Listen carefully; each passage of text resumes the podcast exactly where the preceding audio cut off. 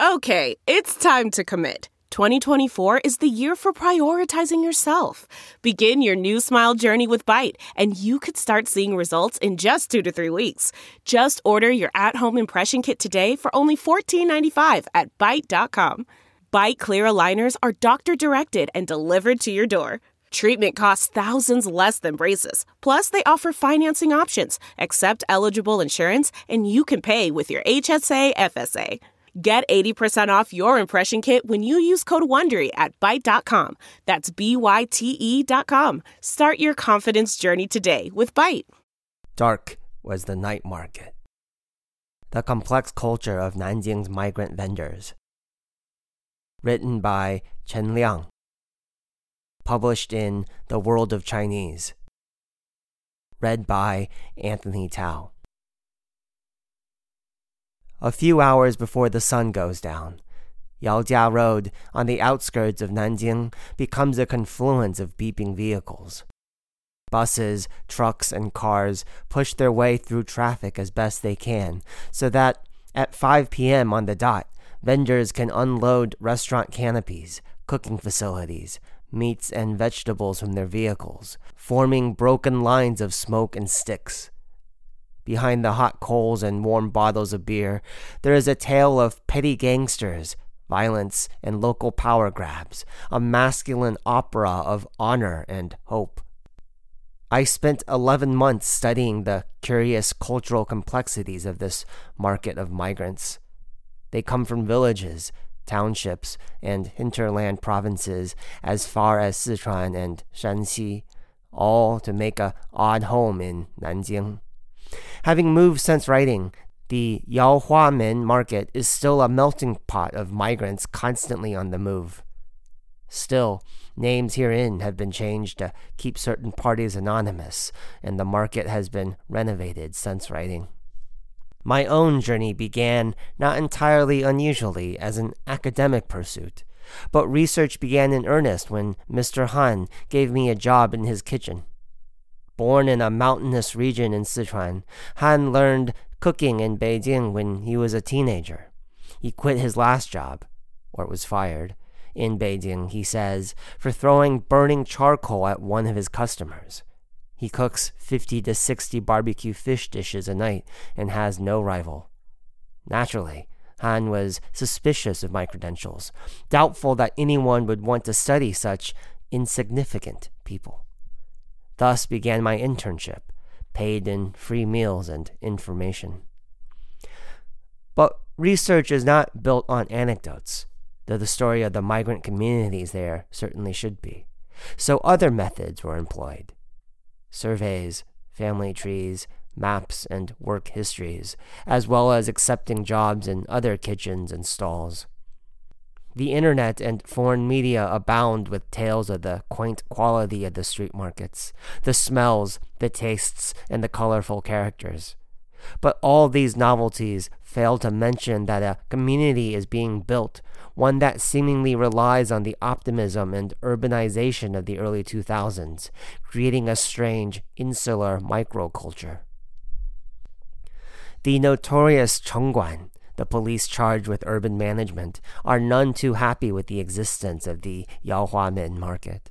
But the levies, stall transfer fees, gift cigarettes, and red envelopes keep the market churning. That and the affordable fare it serves. Blue collar workers, migrant factory workers, relocated farmers, truck drivers, and sojourning business people are loyal customers here, along with the occasional prostitute or hooligan. It is here, in this chaotic hodgepodge, that we find our society, or 社会, a disorderly yet highly vibrant fate of many Chinese migrants. In this underclass world, in outlaw esque rivers and lakes mentality, Jianghu reigns supreme. Rule by rowdy ghosts. You never know if these beer caps are tainted with blood, Brother Dragon told me as I helped him distribute bottled beer to local restaurants. Beer bottles make an excellent cudgel in the drunken hours of the night markets, and Brother Dragon is no stranger to that sort of violence one of the most curious and perhaps most interesting facts of the Yaohuamen market, and many migrant markets like it, are the living rowdy ghosts, Huo nong Gui, a local term for hooligan and street strongmen who are essential to the micro society of the market. In Chinese, ghost can mean a spectral being, but it can also refer to unfilial children Rowdy ghosts often begin as delinquents, the family's black sheep, and they grow to be a painful but integral part of the market society. If a market has a reputation for intoxication, gang violence, vandalism, racketeering, and extortion, you'll be sure to find a few rowdy ghosts running about. One stall, called Vision Barbecue, was run by a young couple full of naivete who didn't see the effects of these hooligans coming, least of all from their landlord. He took loans from the young couple, demanded absurd sums of money, and had his family and friends eat there for free. The landlord's nephew, it turned out, was a rowdy ghost, an inveterate gambler and hoodlum who threatened the couple openly in public. Even with the mediation of a regulatory agency, the couple was forced to close the stand. It was a crash course in the rule of rowdy ghosts in the Yaohuamen market. A more shrewd vendor, Brother Fei, took the initiative to invite several local big households, Da Hu, to his stand for a dinner as soon as he started his business. At the banquet, he asked these new neighbors to take care of his business. According to Brother Fei, holding a banquet is a routine for him whenever he starts a business in a new place. A great way to connect with local heavies and get insider information about reliable leaders. This type of initiation is often referred to as worshipping ghosts, 拜鬼. On the other hand, worshipping bodhisattvas, Bai Pusa refers to building similar connections with local officials or policemen.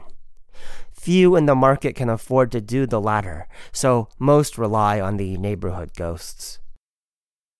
Vendors need to keep a level head and play the intimidation game if they want to keep their stalls. Old Wong, a veteran outdoor restaurant boss, takes the initiative by finding the rowdy ghost first. They often approach his stall for free meals. Old Wong is an old hand, so he knows that getting a free meal is a test for the head of the gang, meant for the little brothers to see. So, after lighting his cigarettes and inviting him to patronize the restaurant in the future, Wong treats the gang's leader to a meal. If the rowdy ghost goes away feeling respected, he and his followers will be less aggressive and will probably pay for their next meal. The little brothers, though, Old Wong points out, can't be controlled. They are always looking to show how big and bad they can be. Though it might seem like something mentioned in a guidebook as being quaint or full of life, the night market life can be brutal. It's a world where men call each other brother, a world where meat, beer, and wine are shared, and where fighting is a foregone conclusion, a miniature Valhalla with barbecue fish. This toxic testosterone rules the market's politics at every level. But despite these harrowing experiences and seemingly terrifying local politics, the market is also a place of hope. Young people come from the countryside and from factories and farms, all looking for a better life in this market. From factories and farms. In conflict, people have a raving need to validate their authenticity and manliness with soldierly sentiment. The fighting is the polar extreme of this brotherly authenticity. Beer bottles are a weapon, yes, but they are also the measure by which the effects of conflict are ameliorated. Going drink for drink means solidarity and peace are restored. It's not just the bosses Stall owners and customers alike call each other brother as if to summon the warmth of the families they left behind. The market migrants come from all over China, in their own way a symbol of the changing economic landscape in China. Many are constantly on the move. Young people in their 20s or 30s head for the big cities to become entrepreneurs, following a different path from the elder generation. While their enrollment into urban factories is facilitated by the state, much like their elder generation, the market is a new frontier. Do you know how many cities I've lived in since leaving home at the age of 15? Liu from Shandong asked me. Six. He's been a farmhand, factory worker, mutton shop vendor, salesman, and much more. The nomads of China's migrant class can find solace and community in these strange night markets, where food, bravado, and money are languages everyone can understand. Skilled graduates from vocational schools enjoy high employability, but many young vendors traded jobs in the economic development zone for the night market. Jobs in factories leave workers wanting, primarily because the chances of getting promoted are slim and the working hours are long and monotonous. Many vendors say they couldn't last three days in such an environment. The youngsters are driven to the markets, where the hours are more amenable the work more varied, and the community much more amiable. But there are also more risks. The creation of the night market must be contextualized in the concept of contemporary urban transformation, of meeting the demand of a growing population of urban residents and migrant workers always on the move. Passing them on the street, migrant vendors are not, as one first suspects, the powerless and marginalized of society, all equally under the yoke of entrepreneurship in the market economy. This is simply untrue. The politics of the migrant street markets are every bit as cutthroat as any corporate boardroom studying the odd and perhaps arcane cultural implications of a night market shows both what migrants do for a city and what the city does to the migrants. The people found on that dark Yaohuamen market are indicative of a nation on the up, on the move, and out for everything they can get. And they're just getting started. Bottles and Brothers. Stay here. Do not leave. If you have the balls. If I don't use a knife on you tonight, I won't have the face to get by in this street anymore. Yin the Younger, a vendor of the night market, shouted at a frequent customer at Han's stand. Yin breathed heavily, stinking of alcohol. Two vendors were holding him back, and all hell was breaking loose in the market, which isn't uncommon. The cause of the brawl According to Yin, he saw Liu and tried to toast him with a cup of beer. Liu turned Yin down and threw his beer to the ground, sneering, You will always be beneath me. All this, and the violence that would follow, dated back to a supposed 200 RMB overcharge from Yin to Liu when the latter ate at the former's stand several days ago, playing out a perfect scene of the rivers and lakes masculinity that so embodies these migrant street market communities. Liu bragged that he earns over 5,000 RMB a month as a train conductor, so he would have no need to cheat the bill. Yin countered with his supposed mob contacts and more than 10 brothers in prison to whom he sends money. Liu countered this counter with the claim that he could mobilize 100 staff from the railway to fight for him. Then, bang! Yin mutilated himself in defiance, bashing a beer bottle over his own head, white foam running on the concrete. Han, the man who gave me my first job in the market and ever the peacemaker, intervened by taking the half bottle away from Yin and dragging Liu to the opposite side of the street. Yin tried to follow, and when I and others tried to stop them, we were hit and kicked after another half hour, the fight came to its end. Han managed to have both parties seated at his stand, with three bottles of beer placed before Yin Liu and himself. Han asked Liu to fill the cup and toast Yin first to apologize for insulting him. Then he ordered Yin to fill the empty plastic cup for Liu, and both of them drank and agreed not to pursue malicious intentions. When it was Liu's turn to fill the cup for Yin, he made a sentimental speech, stating that it would be the last banquet he would ever have at the night market. Brother Han, I didn't tell you that we were leaving next Monday and perhaps not coming back. You know us train guys are just like soldiers. He turned to Yin. I come from the north. You are also from the north. Why do we leave our hometowns? It is only for good fortune. Let me toast you.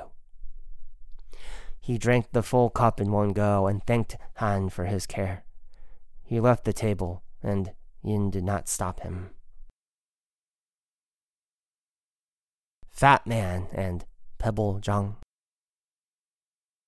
As everyone in the market knows, Pebble Zhang's profitable stall once belonged to Fat Man.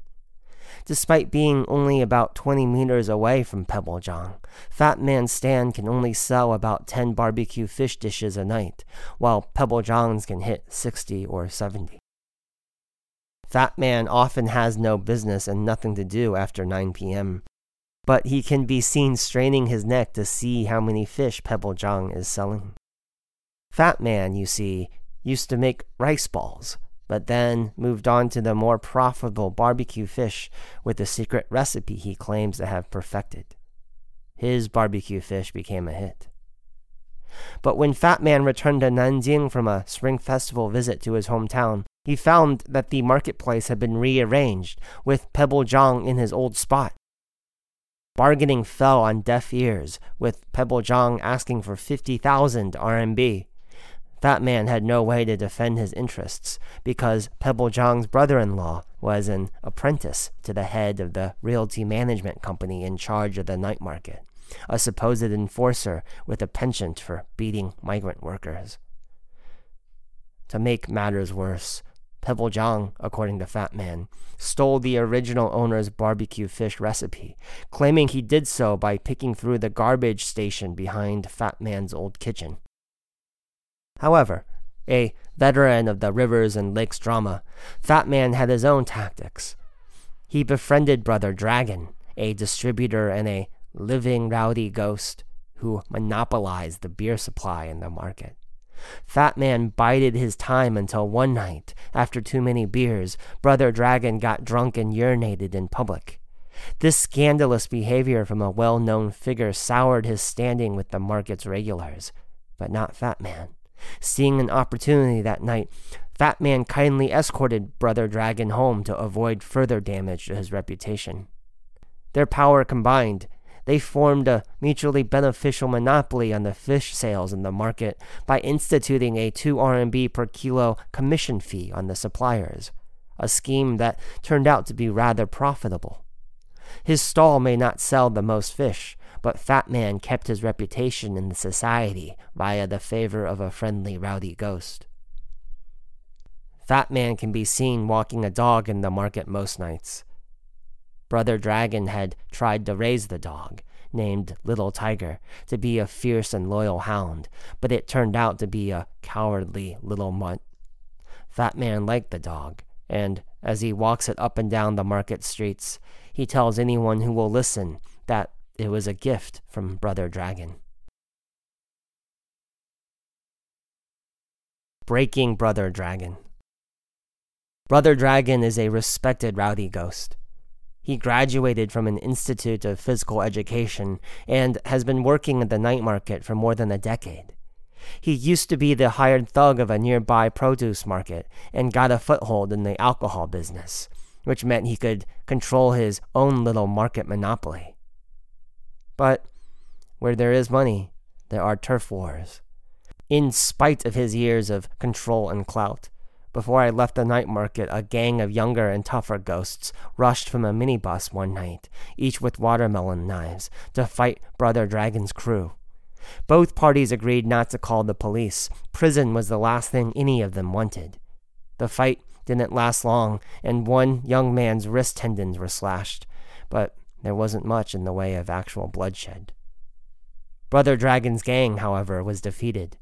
In the following days, the winners began their promotion of a new brand of beer. The defeated Brother Dragon could only stand next to heaps of his beer boxes stacked in the corner of the night market, cursing the new patrons.